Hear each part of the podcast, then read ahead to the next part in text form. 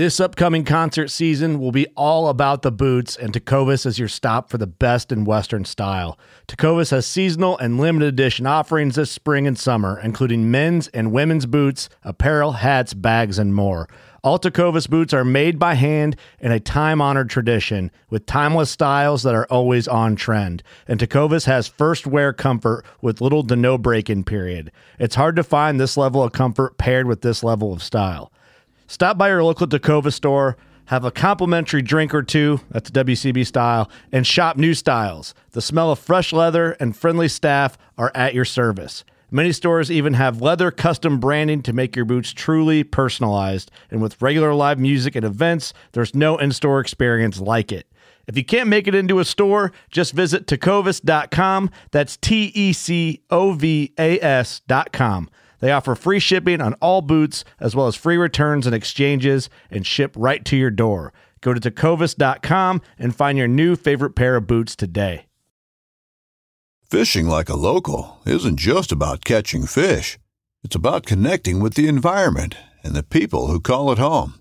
It's about hearing the stories and traditions that have been passed down for generations and sharing unforgettable moments with the people you meet along the way. Fishing like a local is having an experience that stays with you forever. And with Fishing Booker, you can experience it too, no matter where you are. Discover your next adventure on Fishing Booker.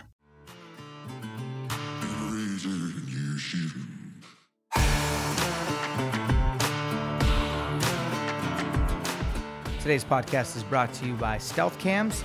I like trail cams. They're very nice. And I like to run cellular, non cellular, especially for whitetails, especially for elk. I leave cameras out year round in many places. Even when I don't have a tag, I've been known to drive out there in the summer, put cams out because I might have a tag the following year and I need that information. Not only elk densities, but predator densities, animals' behavior, if they're coming through a certain area, how they travel, when they travel, when does the snow come, when does they come back from the winter, when do calves drop, when do bulls peel their velvet up. You can study, leave those things on video mode. Two discount codes to know when it comes to Stealth Cam.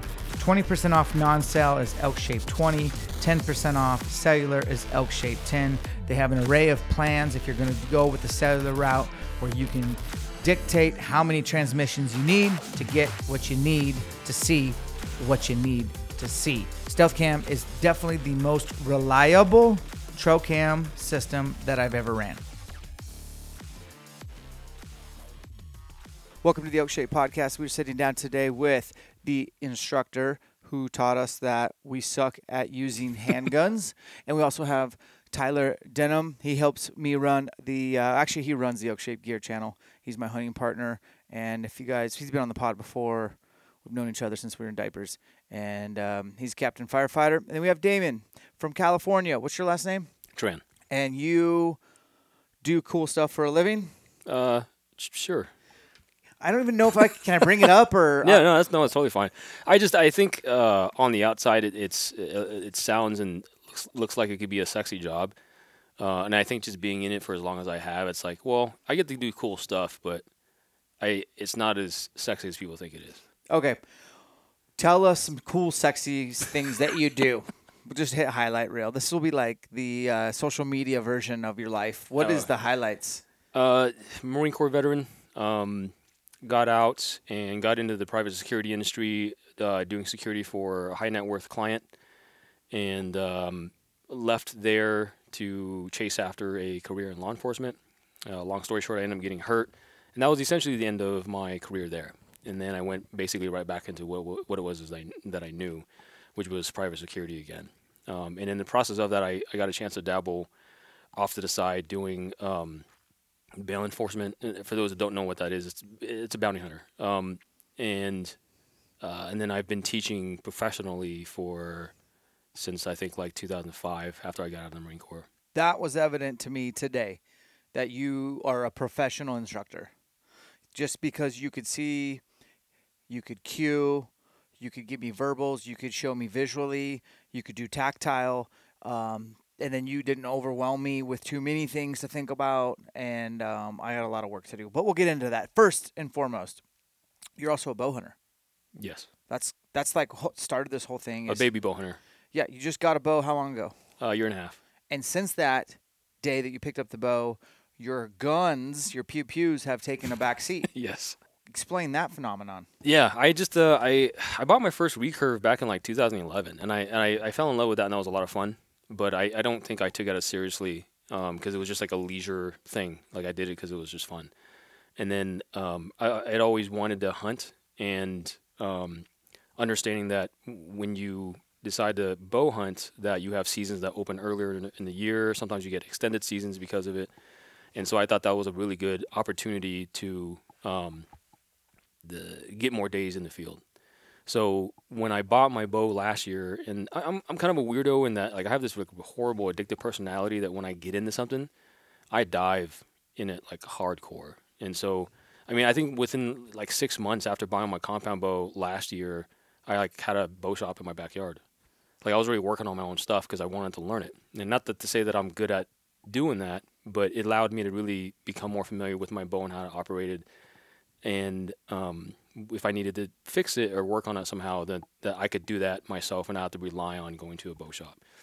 So uh, that's that's kind of how that started. And so because of that, I, I had it was really exciting to me because I was getting into something that was brand new and I sucked really bad, and I still suck now. And but it, what I like about it is that it forces me to really dive in and become better and think more about the shop process and you know from working out and getting certain muscles a little stronger allowed me to pull higher poundage bows and holding more steady and that kind of stuff. So um, because of that, my fascination with archery and just watching the arrow flight is just that is so cool to see. Um, and that ended up making me kind of neglect the firearm side for a year and a half. Um, I, I, I got a chance to shoot my gun a few times. Most of it was from qualifications necessary in order for me to hold the licenses I, I need in order to do my job. Um, but as far as like actually setting out a range day where I'm going out there with a few hundred rounds and shooting on a shot timer, see how fast I can go and how accurate and that kind of stuff, like I didn't do that at all for the last year and a half. So that's how addicted I am to archery. Mm-hmm. Yeah, that's cool. I, we shot a little bit today. Yeah. I don't think you suck. Tyler, do you think he sucks? No, no, if, he does not suck. if you not suck, suck. then I suck. I was hoping I didn't, but maybe I do. Well, that's cool. You you basically were in town. We kind of coordinated this through social media, and then the day came, and Yeah. you were here, and we kind of set. You guys will have to check out the YouTube video we made today. It's pretty. Poor Jeff's downloading all the footage right now. Looks like Yeah. he's over 300 gigs. Yeah, much respect to that guy, man. That's, he's going to be watching a lot of stuff. He is. But but give the timeline of kind of what we did today, a thousand foot view, so people can Sure. understand the steps that we had to take. Yeah, so we briefly talked about um, just our gear in general because as uh, bow hunters, we usually uh, are out in the field with our bino harnesses and stuff like that. And so we had to talk about some of the nuances that you're going to have to pay attention to as far as holster types, where it gets mounted, and how you can have access to your gun. And then we talked about safety, uh, very basic marksmanship fundamentals, which I think is really important. I'm all about mastering the basics. Uh, and then after that, we went into uh, safely and efficiently drawing from the holster, acquiring your sights, prepping triggers, and having a, a efficient um, uh, trigger pull in order to increase your accuracy. So that was kind of the overall, I guess, uh, uh, take on what we did today. In your opinion, what are the parallels between the activation of a shot with a bow and a pew pew? Where are they completely different? Uh, what's similar is that obviously you're still using some level of sighting system in order to get your stuff aligned. So you still have a sight alignment sight picture. Um, and where a lot of people, the reason why people miss targets or don't shoot as tight of the group, because there's all kinds of weird stuff that we're doing with their hands. Um, and you have things like anticipation. So we, when you anticipate with a bow, you either drop your bow hand or you punch triggers or whatever, and that affects your accuracy. When you do that with a pistol, then it affects your accuracy even more because you have a, a much shorter sight radius um, compared to a bow.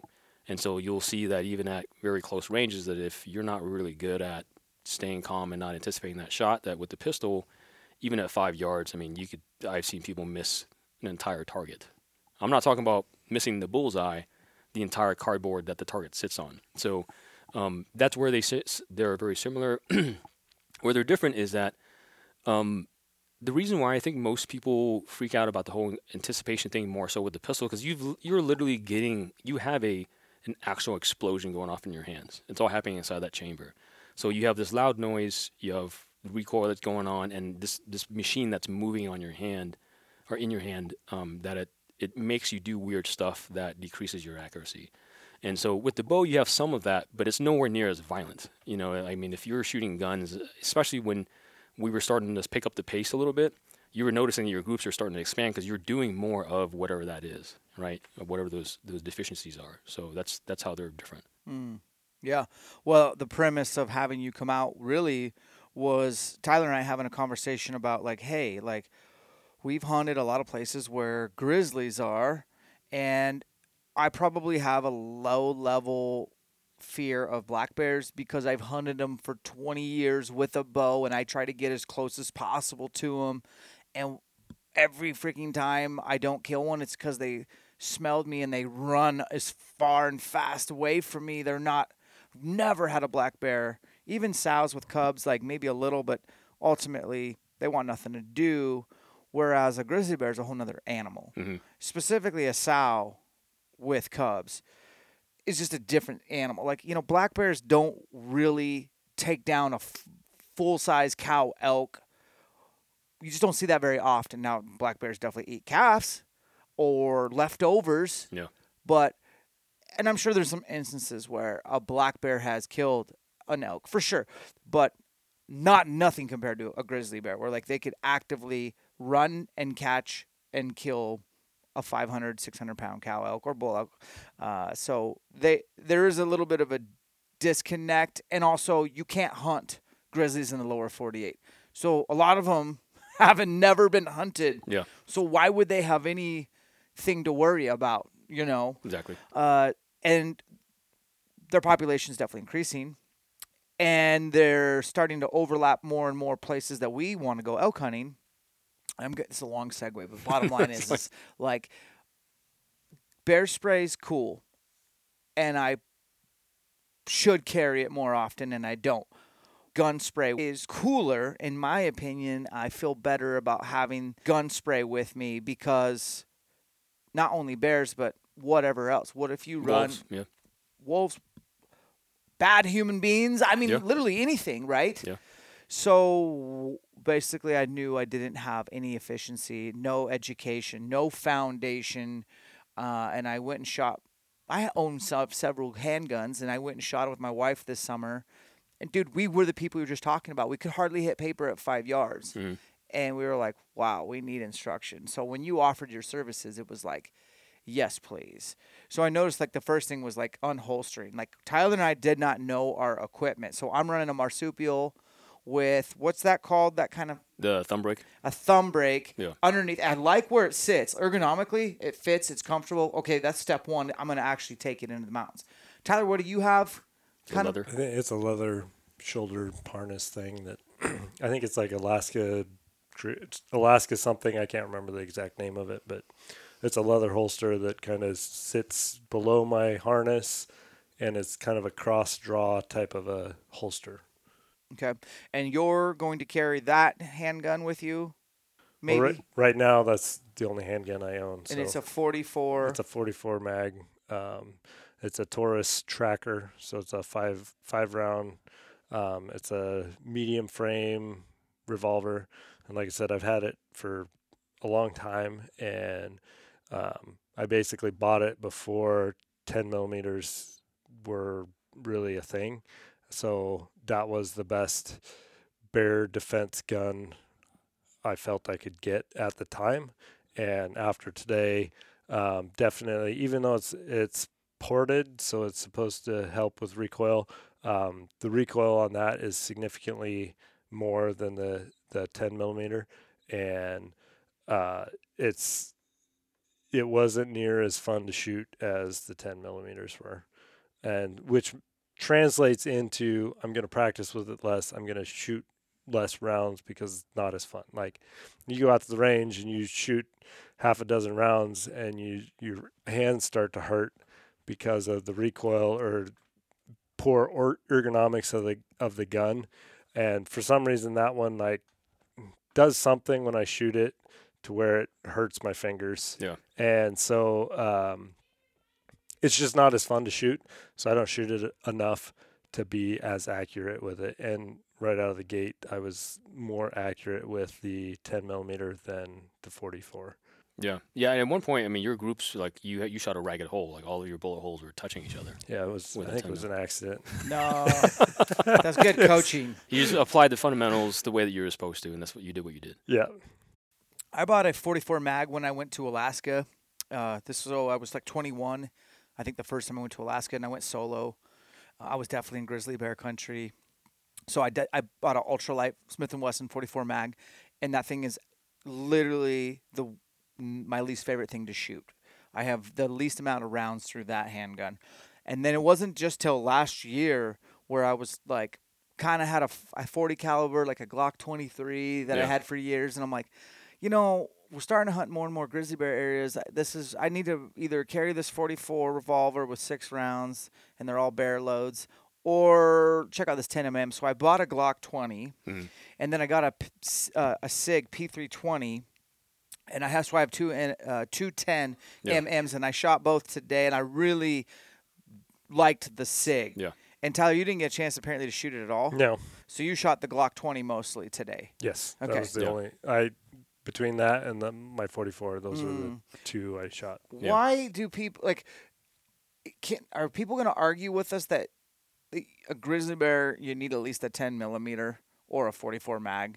Like, is that ex- generally accepted in your community, or would people be like, "Oh no, you could get away with the 357 Yeah. uh, or I, I I'm sure there uh, there are a that- 1911"? There are some people, yeah, there's some people that will just, you know, they're dying a hill with with whatever caliber.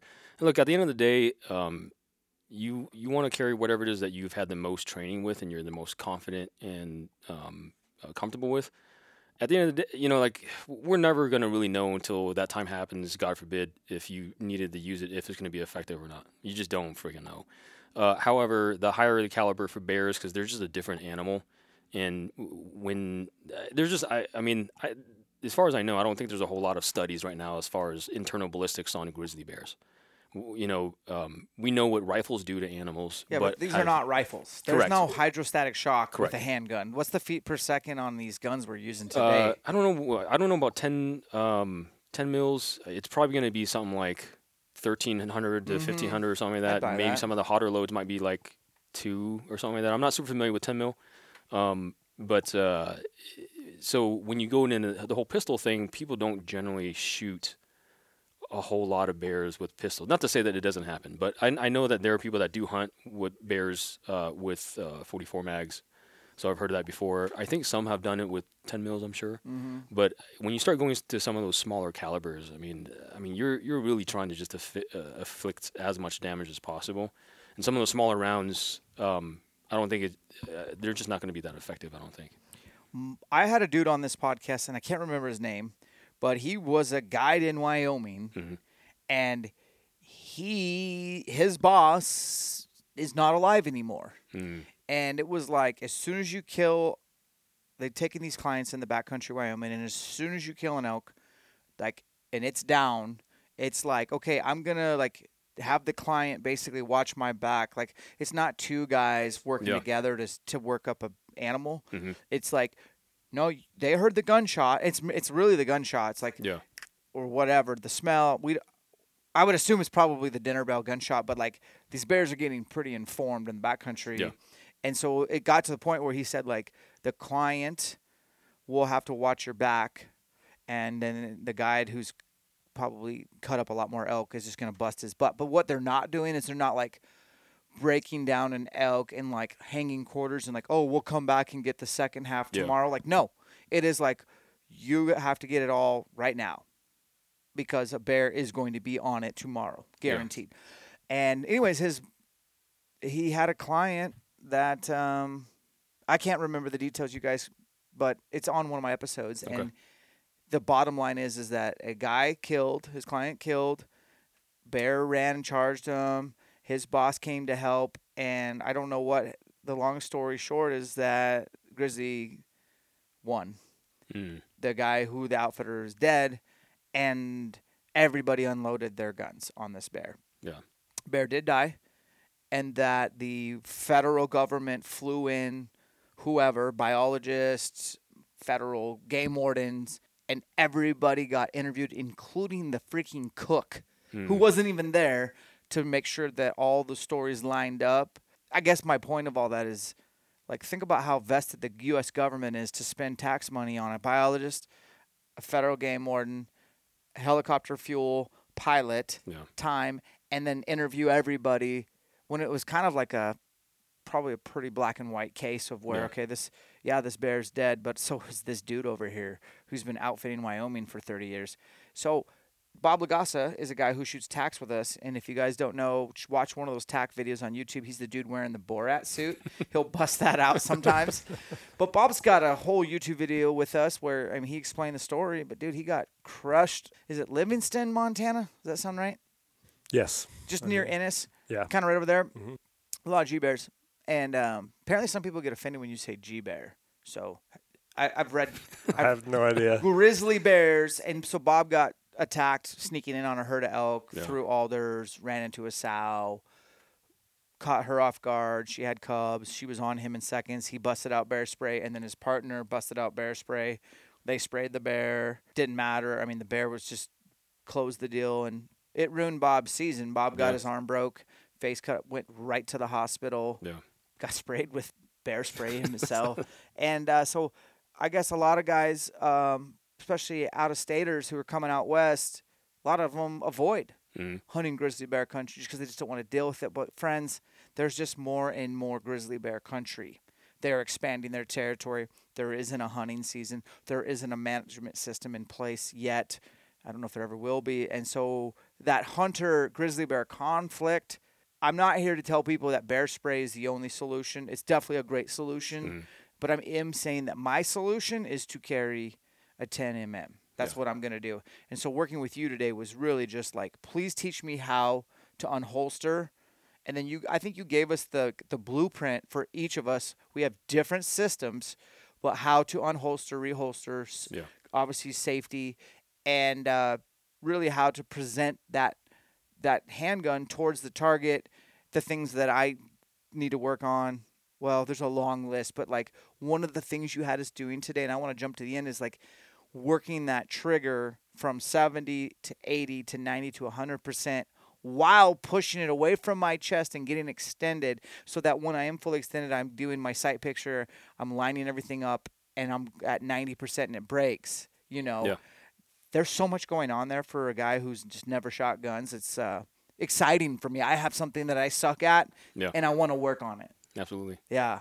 Yeah, I know it's. Uh, I was talking to Tyler about it on the range too. That it's uh, it's counterintuitive because for a really long time, especially in hunting applications or even just leisure shooting, um, the the rules are you know some people will say like make sure your your sights are on target and then uh, once your sights are aligned, then you put your weapon on fire if you have a safety, and then from there you start working the trigger, and that will work when you're doing that type of shooting. But when you talk about self defense type stuff, you don't have time to do all that. And so we didn't get a chance to break out the shot timer today because I use a shot timer as a tool in order I to, saw it in your case. to actually like you know you you respond to the beep and then how however long it takes and that thing is so freaking accurate and such a great tool because it'll tell me how long it took from the, the point of the beep to when you made your first shot second shot and the time in between. If you transition like uh, today when we're like doing the you know one two three across the way it'll tell me how fast it takes for you to transition from one target to another. And so we're using data now to help us become better shooters. And it's not just like going out to the desert and i'm not bashing anybody for doing it because it is fun but we're not going out to the desert and blowing up microwaves and soup cans and stuff like that. So um, we're now looking at uh, the performance side of shooting and applying data to help you become better. Because you, if you can't measure it, you don't have any metrics to go by. You're not going to be able. How do you know how to how you're getting better?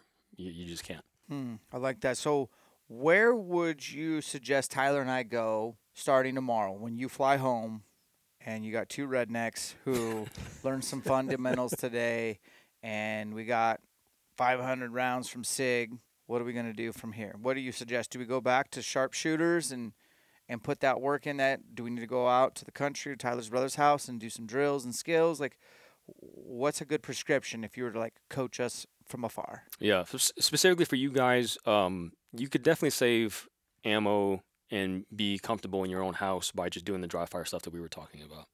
And we spent the first half of the day doing that.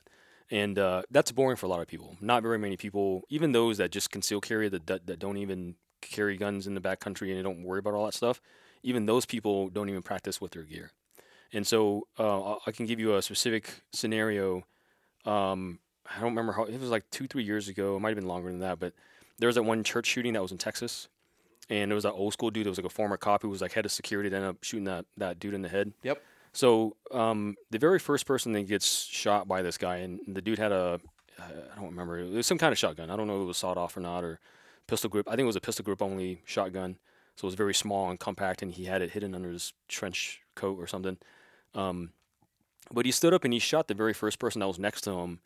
And then there was another guy that had a few rows back that had stood up, and he actually reached behind his back because he kept um, his gun in a uh, what we call an SOB or small of the back holster, and he was reaching back and trying to grab it, and it, his his gun wouldn't come out of the holster, and he ended up getting shot and he died.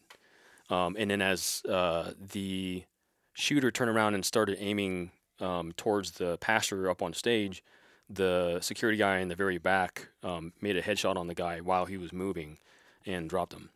And so, um, you know, we'll never obviously know like what all happened with that, but there's probably a good chance that this dude probably, you know, um, didn't practice with his gear and also didn't realize that like, yeah, this is small back is probably not the best place to carry you know, maybe move it to four o'clock or in between three or four o'clock or something like that, mm-hmm. um, where it'll give you a faster. Where do you draw. carry when you're running security?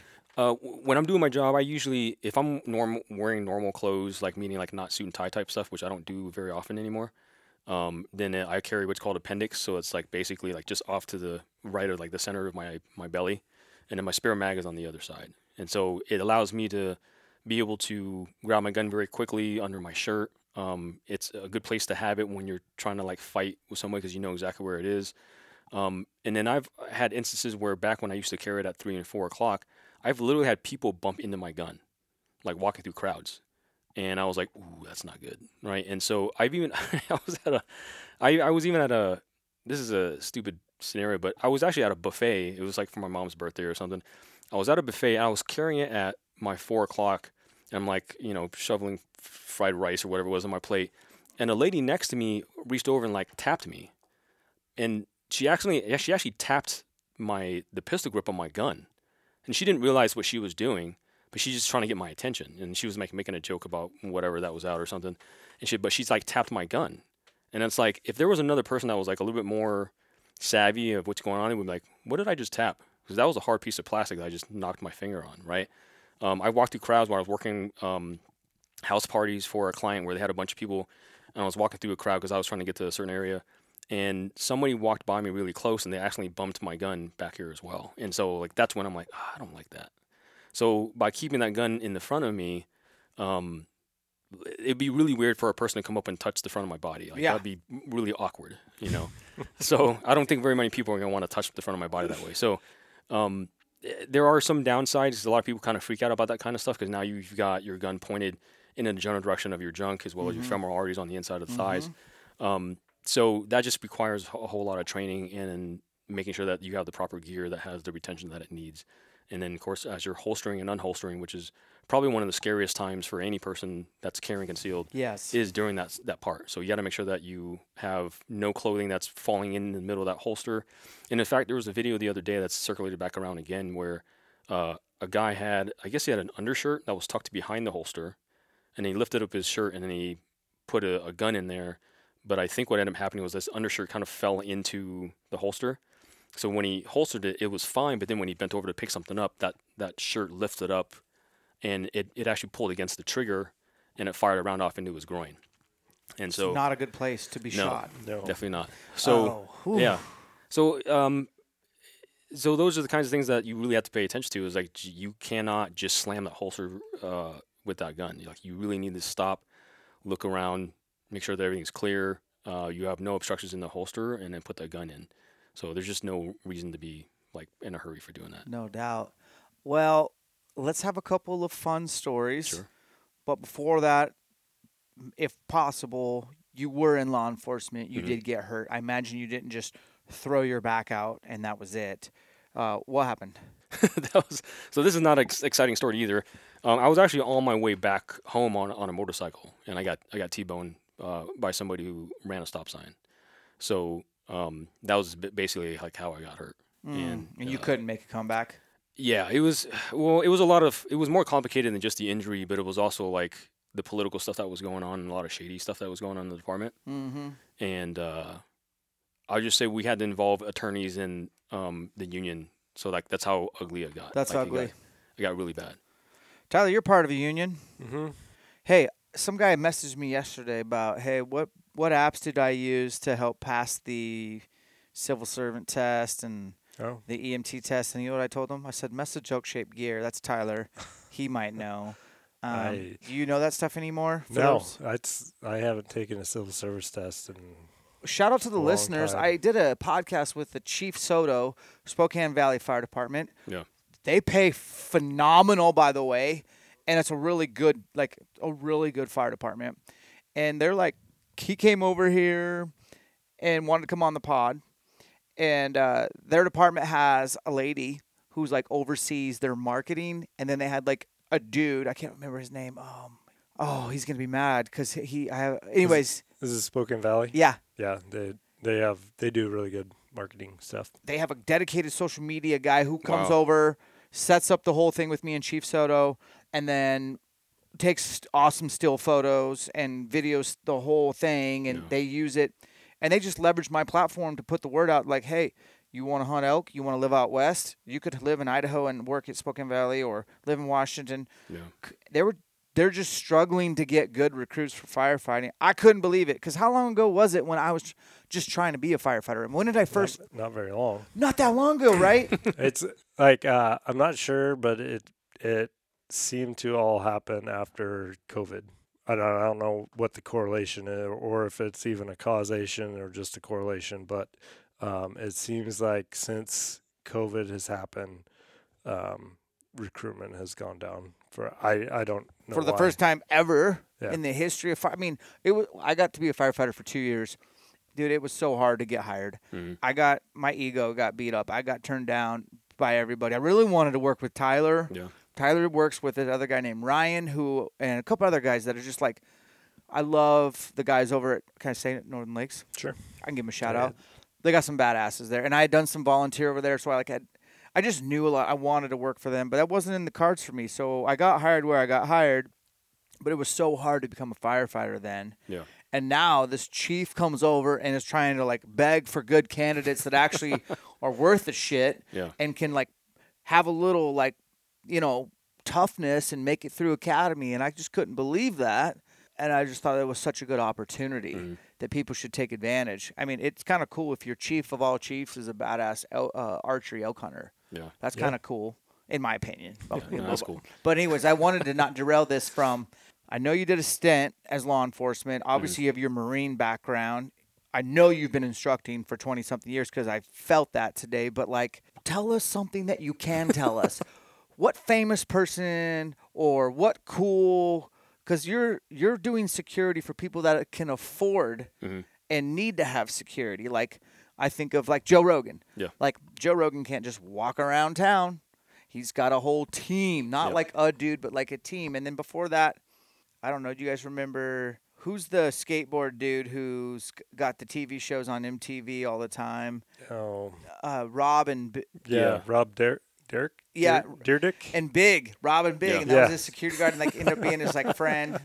Uh, but like, when you got any cool stories that you can share without saying names, if you're not I don't know. I feel like all my stories are boring, man. It's like I think the thing is, is when you work with, so I I try very much to avoid clients where um, things get rowdy. okay. Like my favorite types of clients are businessmen, Yep. Or and they got families, and so they're not like going out to the club and doing blow, and they got prostitutes coming over in the sex dungeon or some weird, you know.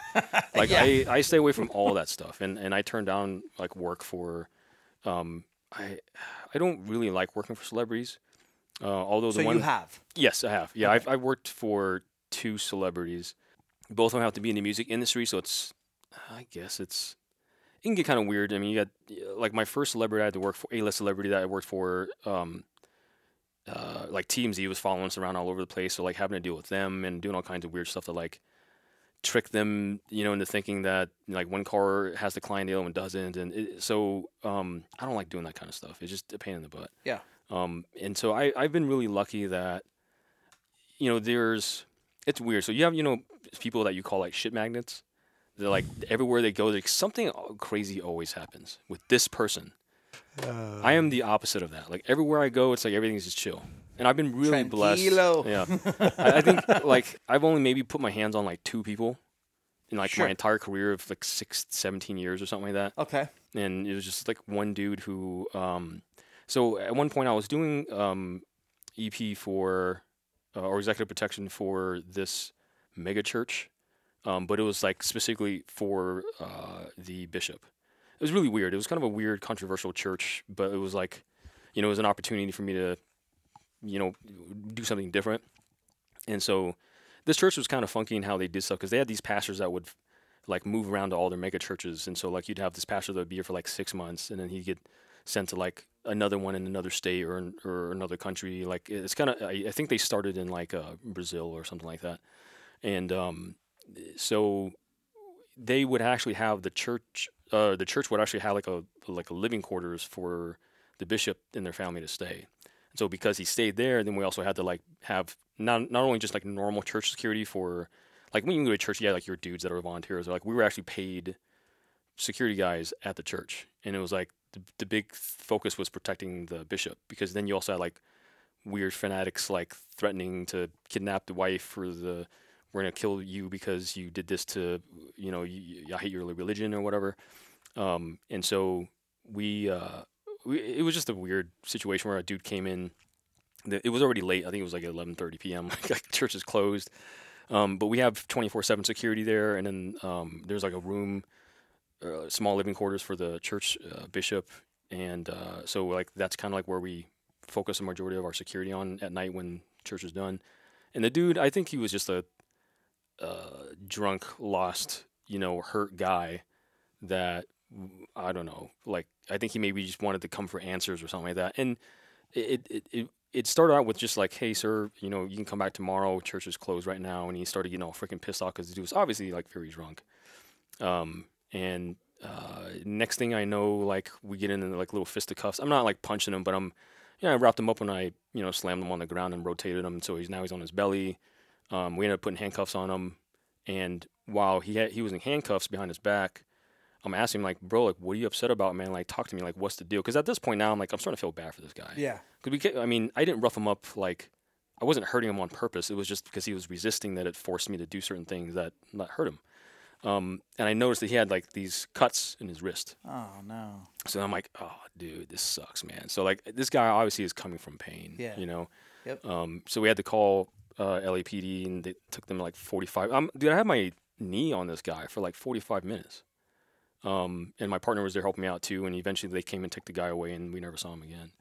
So, um, but yeah, like my EP career is like kind of boring. Like it's it's not like weird stuff. you That's know? a good thing. Yeah. Honestly, now you do have repetitions of speaking of Hollywood A-listers. Like Mhm. you've been on movie sets, Yeah. working with professional actors, basically making sure that they don't look kind of douchey on camera with a gun or whatever, right? Yeah, yeah. I, I've done a small handful of gigs, um, both in motion picture. I, I haven't done any um, consulting on like big Hollywood productions, but I've done some of the smaller independent film stuff.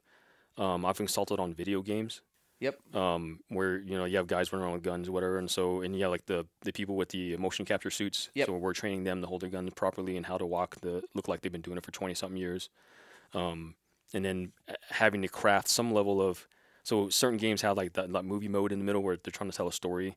There's like a fight that's going on, so then we're crafting a story with the director and the writer about like what's happening and like, well, I want this guy to die. We need to kill him off. Like, what's the best way to do this because of that or whatever? And so we kind of help them craft that story, and then we rehearse it or you know over the next you know, few days, depending on how big that scene is, and then they have this room with all these sensors that captures all the dots on their body, and then they they record it and animate it. Yep. So yeah, I, I- I've done a handful of stuff like that in the film industry as well. It's pretty cool. And so now you're living in uh, in California doing that. Um, how are you going to get away and elk hunt someday? Because you haven't elk hunted yet, right? No, no. And that's got to be something we talk about. You're on the ElkShape podcast. uh, Tyler and I will probably share some days in the field in 2024 Mhm. at some capacity, whether it be archery elk hunting or uh, him rifle elk hunting and me filming. Yeah. Um, but what about you? Like, do you have any uh, plan or strategy to get? Because here's the deal with elk hunting: once you finally do it, Mhm. and you have at least a decent enough experience, you're gonna figure out a way to not miss another season. Sure. And I'm shooting you straight. Yeah. So when is it going to be that inaugural elk hunt? It, I, I, it's definitely gonna try, try to. I'm gonna try to make it happen this year. Um, and I think what I'm gonna do is, and this is probably gonna upset a lot of people, but um, I, I would much rather hire a guide. That why would that The- upset somebody? I don't know because it's not DIY or whatever. So, So wh- that's ego. Yeah. That's things that cause division in the hunting Mm-hmm. space. I remember I'm on a campaign, united not divided. that's somebody's ego talking. yeah, There is nothing wrong with hiring an outfitter, especially if you want hire a good one, get a good guide, vet them, Yeah. call references and more references, get a good guide, get a great experience, Yeah. and learn like knock out some of the the most common mistakes. You won't have to make them yeah, you know, and then and and interrogate your guide every night when you get back to wherever. Why did we zig? Why didn't we zag? What was your thinking here? And you may not even agree with all of his thinking Yeah. until he explains it all back at camp. You're like, okay, that makes more sense. You know what I mean? I Yeah. fully support that, especially if you have the means, because you may do what I did and spend all the money on tags and all the time off from work and go 2002, 2003, 2004, 2005, four seasons, and most of those seasons were like, let's say, th- at least three weeks yeah, of DIY, yeah, making every mistake possible. yeah. So, what's your time worth? And you ain't a spring chicken. How old No. are you? 42. You're 42 years young. Do it, man. I would say. So, what state are you thinking? Uh, probably Wyoming. Okay. Mm-hmm. Yeah. Do you have any points? Uh, I only s- s- put in for points last year, so I, I think it'll be one point, and then you know sometime this year. Um, so yeah, I, I'm barely just getting started. Wyoming Draw is out right now. Yeah, They did change some things again. So if you do hunt with a guide, you can kind of like call them up. Mhm. A lot of times they will um, be in areas that have wilderness, and so a lot of guys like me who are who are DIY aren't going to put in for that unit because I don't have any Wyoming residents to take me, Yeah. and I'm not going to hire a guide then I'm saying your odds can go up. And then another thing that guides can do is a lot of times they'll have like repeat customers or Yeah. new people. And maybe you'll have like a guy like Tyler Mm-hmm. call the same guide up and he'd be like, Hey, I want to hunt with you this year. And the guy's like, Cool. Do you have any points? He's like, Yeah, I got eight. Well, you're going to draw if no matter what with like three for my unit. I got this other guy named Daminh who's only got one point. I'm going to have you two put in together. Mm-hmm. You're both going to draw. And so a lot of times those those outfitters will help coordinate Yeah. so that you do have the most odds. And then they do. Wyoming's got a nice new price tag on the special. Mm-hmm. Are you following all that? I recently heard about it. I don't know what the number is, but I think it's it like just under two thousand dollars, like 1900 1965 Mm. That includes your application fee for a the special. The special used to be like twelve hundred bucks, and I know that because I bought the special in um, 2020 Mm. and drew nice. with like one or zero points in 2020 by just buying the special. Yeah. Uh, but I, I'm not going to dive into Wyoming. It's so deep and complicated. But like Sure, yeah. basically, 84% of their elk tags go to residents, 16% go to you guys, non-residents, and then they really cut those 16% into like 60% of the 16% will go to regular Hmm. price, which is like 700, and then 40% of that 16% Yeah. goes to the s- the special. Yeah. And then they break it down even further into like a certain percentage goes to most point holders, like 75% Yeah. of those non-resident regular and then 25% goes to random. So there is always a chance in Wyoming that you can draw a rando Mm-hmm. Yeah. whether it be special or not or regular which is cool. But Wyoming also changed it to where they hold on to your money. They used to like have their draw results out like the next month, which was Yeah. super dope for a guy like me who's trying to plan. Now they freaking hold on to your loot till like May. Oh, okay. So if you're like you don't know if you're going to Wyoming till May, and it's Right. just I'd love to know what kind of note they do with all your guys' money, Mm-hmm. like for five months. I bet they get some serious interest off all that capital. But anyways, Wyoming's a great state, Yeah. if not one of the best states, and you got to go. Yeah. and if you 100%. could hunt a wilderness unit like close to the park, I would do that. I've hunted in um, right next to Yellowstone Yeah. in 2007 with my dad with an outfitter. We had to hire him. Yeah. We actually didn't know about the rule. Mm. So we didn't hire this outfitter till like two weeks before the hunt because we thought we were just gonna be able to hike in 20 miles and and go hunt in this wilderness. And that rule was made by um, Wyoming Outfitter Association. I think they have a play in that where it's in their interest to have that rule. So you can go to a Wy- Wyoming wilderness and fish and camp Mhm. and sing kumbaya. But Yeah. the second you have a tag, a hunting tag, you have to have a resident guide, Yeah. which means a resident went to the fishing game office and registered that they're going to be your guide, Mhm. or you hire an outfitter and you're with an outfitter. I kind of don't like that because, like, for a lot of reasons, but I'm waiting for somebody to like take them to court and like fight that because it is kind of I I could I could be persuaded either way, but from my point of view, and interested in your guys' thoughts, is like that's kind of what's the word bullshit. That's the word. like I should be able to go like Uh, hunt in Wyoming wilderness if I want. You know, it seems like it's similar to Alaska, where hmm yeah, it's kind exactly. of the it's kind of there's not a politically correct way to say it, but it's the a way that the outfitters can make sure they still have clients. yeah, Because Yeah. if if they didn't have that, then one year Dan and I draw the tags, and we're not paying for an outfitter, so Mhm. then that outfitter is kind of out of luck for that year. I Yeah. am going to pay for an outfitter to pack out the elk. which is is great and uh, that's a that's a awesome option if um, if you either don't want an outfitter or can't afford the full fee for the outfitter. Yeah, um, depending on where you're at you can get a packer Yeah. that will just pack that you can literally send him an inReach hey pull down this is my location and he'll be there within a, a set amount of time to pick up your meat and pack it back to the trailhead for you. So because of that rule, a lot of the non-resident dudes that are are DIY, it kind of bottleneck them in the Yeah. western slope. Sure. And so then Wyoming's like, all right, let's cut the state up into three sections now. And so that's what they did new for 2024 is there's three general areas. Whereas before you could hunt anywhere that was a general. Mhm. Now there's three designated area zones, if you will, and that could help disperse people. But um, I don't know. Wyoming's special place, honestly. It's beautiful. Yeah.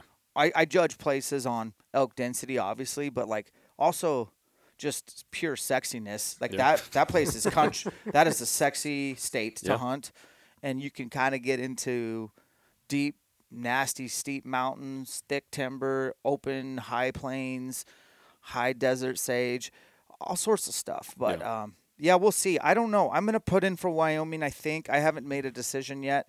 I think I'm putting in with a friend who has a lot of points, Okay. but I'm, I'm also going to tell him I just want to swing for the fences.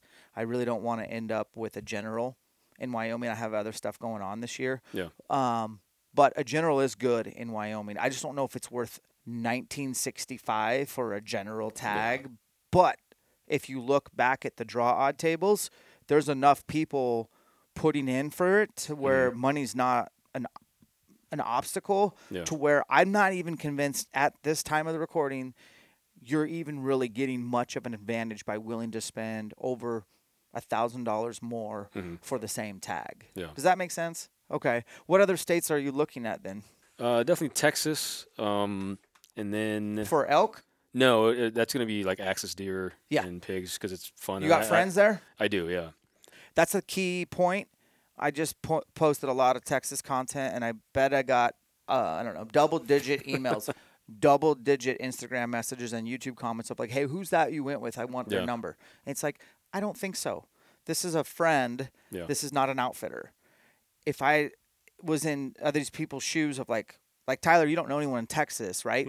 So you would have to pick up the phone. And what I would encourage people is like, don't be afraid to cold call somebody who runs an outfit and be like, hey, man, I am not interested in shooting a really big buck.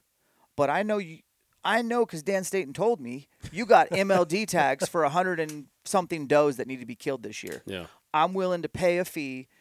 I'll only shoot does and unlimited pigs. Can I come down and hunt your place? I'll pay a trophy fee or whatever and get reps in the red zone because like, that's what Texas was made for. Yeah.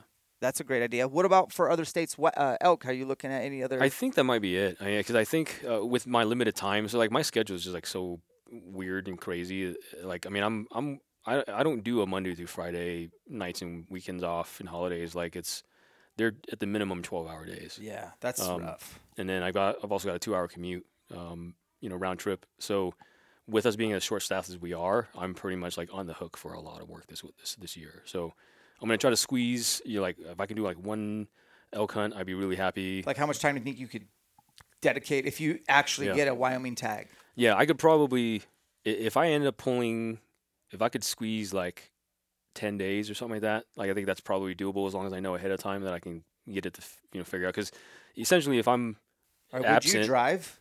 yeah, probably yeah. If I if is your 10 days including travel time? Uh, possibly, yeah. I think if it's going to be travel time, then it has to be ten days at the minimum. yeah. yeah, So you're gonna, yeah, you're gonna want an outfitter for that Yeah. much more of a reason, 100%. so that when you touch down uh, or get out of the truck, you're Yeah. ready to go. yeah. I'm all about shortening my learning curve. Like it, I, I- it doesn't bother me one bit to learn from other people. And when I'm brand new to something, I, I, I have 100% confidence to be able to say like, yeah, I don't know what I'm doing, man. So eh, with me not having as much time, um, I need to make use of that. And so I'm going to be able to shorten the learning curve by having the guide. Um, and uh, because I'm, if if I don't do a crap ton of elk hunts throughout the year, then I can do the one and justify the cost of it, and then I can sprinkle in some of the other hunts throughout the year too. So Tyler, I want you to help consult him right now live. He doesn't get Wyoming. He doesn't draw. Okay, worst case scenario, but he still wants to get an elk experience. Where where should he go for that backup? Any ideas? in Montana.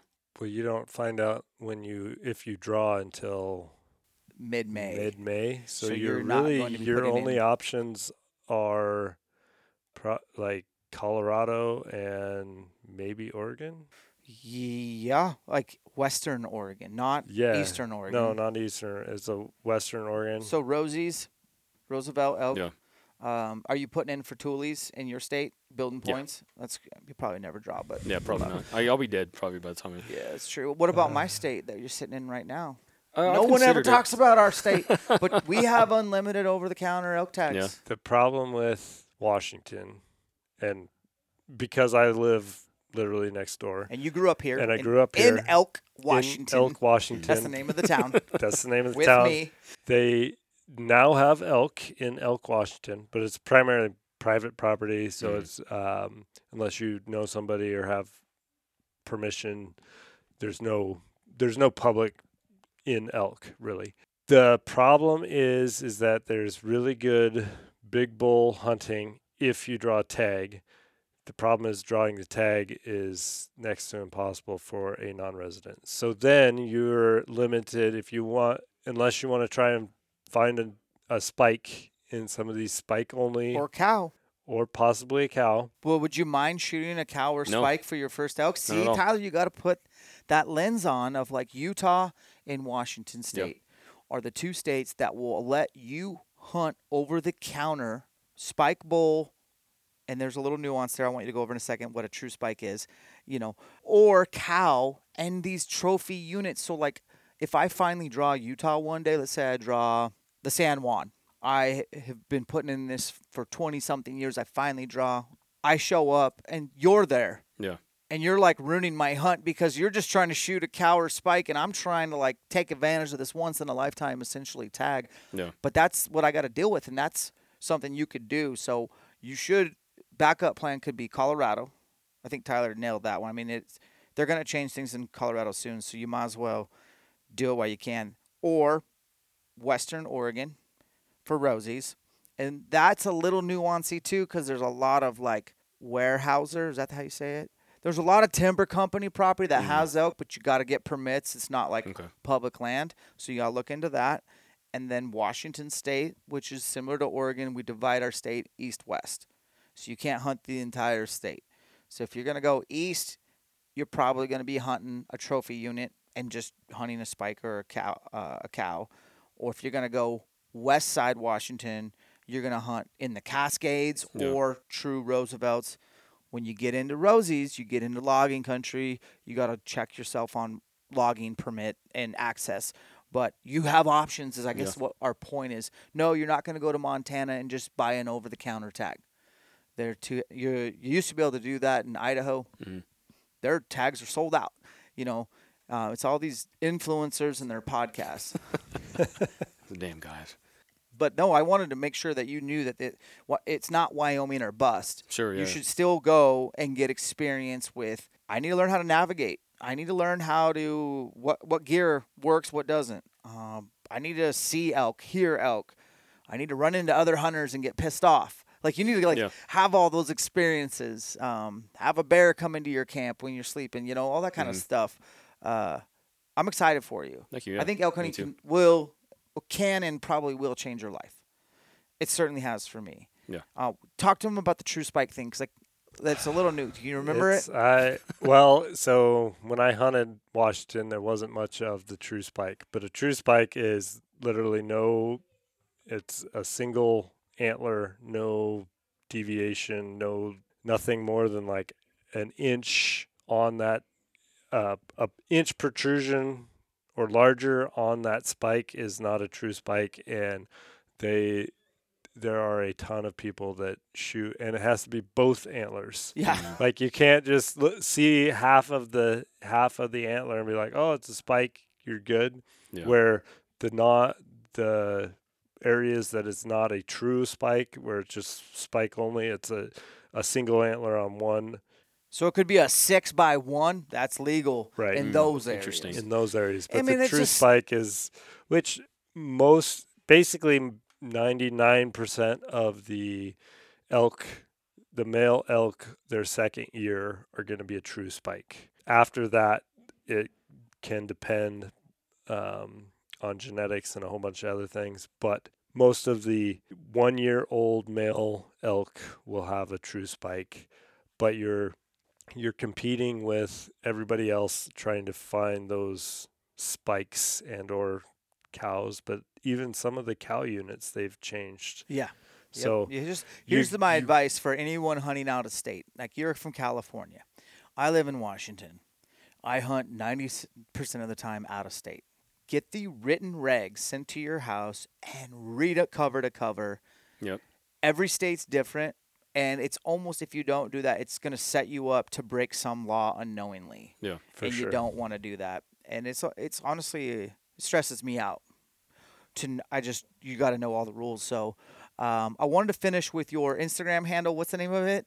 Uh, so I have, I have two. Do you want me to The tell two of them? Pixel. I like the Pixel one. What's that Yeah, one? so that's uh, pixels.arrows.n.bullets. So it's pixels, arrows, and bullets, and that page is pretty much dedicated to you know everything that's not uh, really deep into the gun stuff. So you'll see all kinds of stuff there. I mean, right now I think the majority of the content is like me shooting my bow, Yeah. but you'll see all kinds of stuff on there, man. Like I, you know, I'm into shooting, um, you know, with my camera. You know, obviously I like to shoot guns, and so you'll see everything from shooting my bow to cooking stuff to DIY projects. To it's, it's I'm one of those weirdos that I have a lot of interests, and so I'm really uh, I enjoy being a well-rounded person. Um, but although I make a joke about it, where it's like I'm it basically means I'm really really good at not being good at anything. You know, I know I know a little bit of a lot of stuff.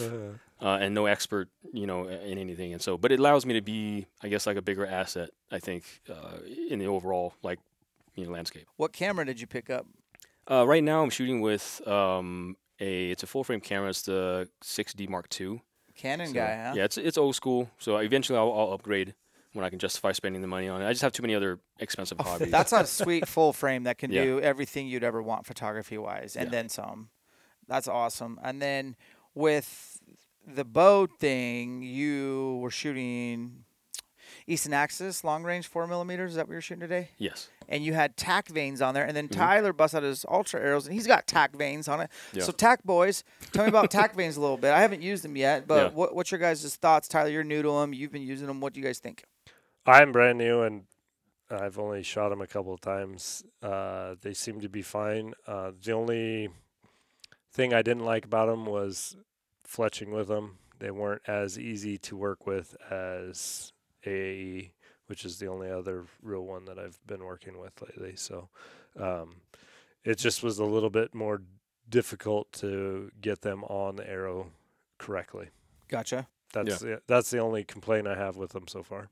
Yeah, I, I I'm a big fan of them. I like them a lot. Um, I because I've used both the Bitson Bitsenberger jig uh, as well as the Arizona Easy Fletch, and for me, I haven't had any issues with either. Oh, really? Um, I think the only weird thing, and of course, like it, it, I learned something a little bit different, was that uh, with the Arizona Easy Fletch, usually you know, you'll kind of do like that pull or whatever twist, and then you kind of let go of it, and it's, the pedals like slap up into the Yeah. on the shaft, and that will sometimes kind of make your vanes like crooked, Yeah. right? It's like one higher than the other, So whatever. be a little more delicate. Yeah, I've just kind of just gently just moved it up, and it, that allowed me to be able to get them pretty straight. But Yeah, I still so- use I still use the Bitsenberger mostly. Why did you Why did you gravitate to four millimeter arrows? Because Tyler's never ran four mils till this Mm-hmm. year. There's always about five or the 204s. Uh, the 204 Oh, I'm sorry, the, what, uh, I, what I've been, so five, five mil. Yeah, five mil for Okay. for most part. Now he's trying four mils just to see what all the, you know, a lot of guys don't don't like four mils just because they are paying the butt with the components Yeah, or whatever. But That's very true. but what are what are you running for components on your four mil? Yeah, so right now I'm currently it's mostly all Easton Axis stuff, or yeah, Easton stuff. So like obviously the Easton shafts, um, the at the front where I have the uh, half out, it's the stainless steel 95 grain Easton, um, and then as far as on the back end, I have uh, Easton uh, nock. What is it? A nock bushing? A pin nock or a, yeah, like Yes, a, I- yeah. Yeah, it's like a nock bushing. bushing. Yeah, so I, I have one of those back there. Um, they definitely don't work as great as a, an actual pin nock. What does it weigh? Uh, I think three or four grains. Okay, so it's not not a, it's not a ton. Yeah. No wrap or do you wear? Yeah, I do. Yeah, I've got TAC Vanes uh, wrap on there as well. Okay. And so with my current setup now, because I, I I shoot mechanicals, and so I don't have to worry about my arrow like being too short. So I try to have my arrow fairly short. Yeah. So the shaft is you know from from end to end is 26 and a quarter. What's your total Um, arrow weight? Uh, I think something like five, 450 something. It's not crazy heavy. I feel like they got to be heavier than that, man. I feel like with a 90 grain half Mm-hmm. out, that and your arrows being longer than mine, and you're running a bushing, and you're running a wrap, my exact same arrows are shorter. Yeah. And I'm running that titanium half out with 55 grains. My total arrow weight is like 445. Is it really? So you're probably, I would say you've got to be close to five. I just have, yeah. I I- know it's no more than 480. Okay, fair. for sure. So I think the last time I, I mean, unless I did something weird where maybe the, the end of the arrow wasn't like completely flush and it was kind of hanging off the scale or something like Sure. that. But so we're talking about somewhere between 450 to 470. I don't think it's any higher than that. That's that. not crazy. No. Yeah. Now, what mechanical are you using? So uh, I'm working with a company. I mean, we're like I just kind of know the guy. He's a, cool dude. Um, it's called uh, Triple point.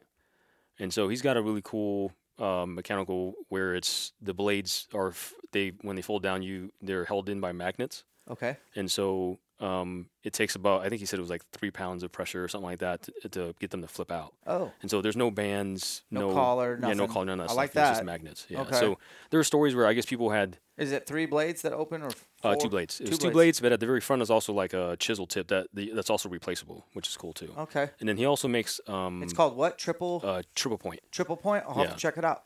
It's cool. Yeah. So the, then the front is replaceable, and then if you want to have, if you want to use them for turkey, then he's got a thing called a turkey foot, Mm-hmm. where you just replace the head, and instead of a chisel tip, it's like a three prong blade that comes out, where it's got like the middle prong is longer and the other ones are shorter, so that kind of helps slow the arrow down during the penetration. Nice. So I've got a few of those as well. Tyler's gonna try some new broadheads this spring on bears. Did you settle in on Slick Trick Standard, Viper Trick, Wicked Trick, Revival, or the Uh, S3? I haven't. I haven't. Uh, I got to shoot them, Yeah, and then we'll figure it out from there. that'll be cool. Yeah, I don't know what I'm like. I I'm trying to test everything, Yeah. and it's like there's hundreds, maybe there's thousands of broadheads out there. I don't know. Yeah. Um, so I don't know right now. I got a lot of love for Iron Will. Sure, yeah. Um, I've got a few of those too. Yeah, I got a lot of love for them. Uh, well, I'm still. I have a meeting with Bill from Iron Will on Friday, Okay. it, and it has nothing to do with what I'm going to say, but I'm going to bring it up every time I talk to him. I'm like, "Hey, will you design me a three blade in Yeah. your material, your heat processes, your beautiful engineering mind?" He'll say no, but I, I'm going to keep bugging him. But it's cool. We'll do. I appreciate you coming on. Yeah, absolutely, man. I It was- it was a pleasure being appreciate your expertise, and you are a phenomenal coach. Thank you. Seriously, great instructor, and I can't wait to put to practice. And I love that you taught me so much stuff that I don't have to go to the range, and I feel like I got to spend more time. And it challenged me to know my equipment. Mm-hmm. You know what I mean? And I have my hunting partner here, who I know is going to put the work in as well, which is awesome. Not only the safety side of things, truly, like we spent all our time there first, but just seeing what he's working with holster wise and where his position is and how he needs to be efficient and vice versa. Uh, I'm excited about that, man. now that camera guy though, he's got a lot. you might have to fly back up and give him some more lessons. Yeah, and, and anytime, man, you, you if you want to reach out, and some some of the things I do for my students sometimes too. I don't do that often just because it takes a lot of time, but uh, I'll even have them set up a camera and film them drawing, and then I, I put it in this app where it allows me to watch your stuff in slow motion, and then I can start like actually drawing on the video and saying, well, this angle of you your mag coming up into the mag wall is kind of crooked, and that's why you stumbled and didn't insert it very smoothly, or you were just you pulled your your gun out of the holster a little too far, and so you were inefficient with your movements. And so those are the things that we could definitely do to kind of help you continue to sharpen your skills. No, that's awesome. Well, guys, check the show notes. I'll put a link to his Instagram. Check out that, and then um, tomorrow we're gonna get a workout in. Yeah, I'm gonna die. Shoot some bows and uh, send you on your way to fly home and go back to work. So appreciate your time, man. Yeah, absolutely. Thank you for having me. Awesome, guys. Remember, separation is in the preparation. We'll catch you on the next one. Today's podcast is brought to you by PeaxEquipment.com. They have a whole bunch of cool, new, innovative products dropping in 2024. But let's not get ahead of ourselves. They have the Peax Duo headlamp, which is arguably the best headlamp on the market. It's rechargeable, it's micro USB C. It has two lights, red or white. You have three settings per light and you can make sure that it won't turn on in your backpack by holding it down for a few seconds. It is the most versatile headlamp. They also make sissy sticks. I recommend the Elites with the cork handle. They also have the Storm Castle Gaiters. This is a great company. Discount code ELKSHAPE 10% off. Check out peaxequipment.com.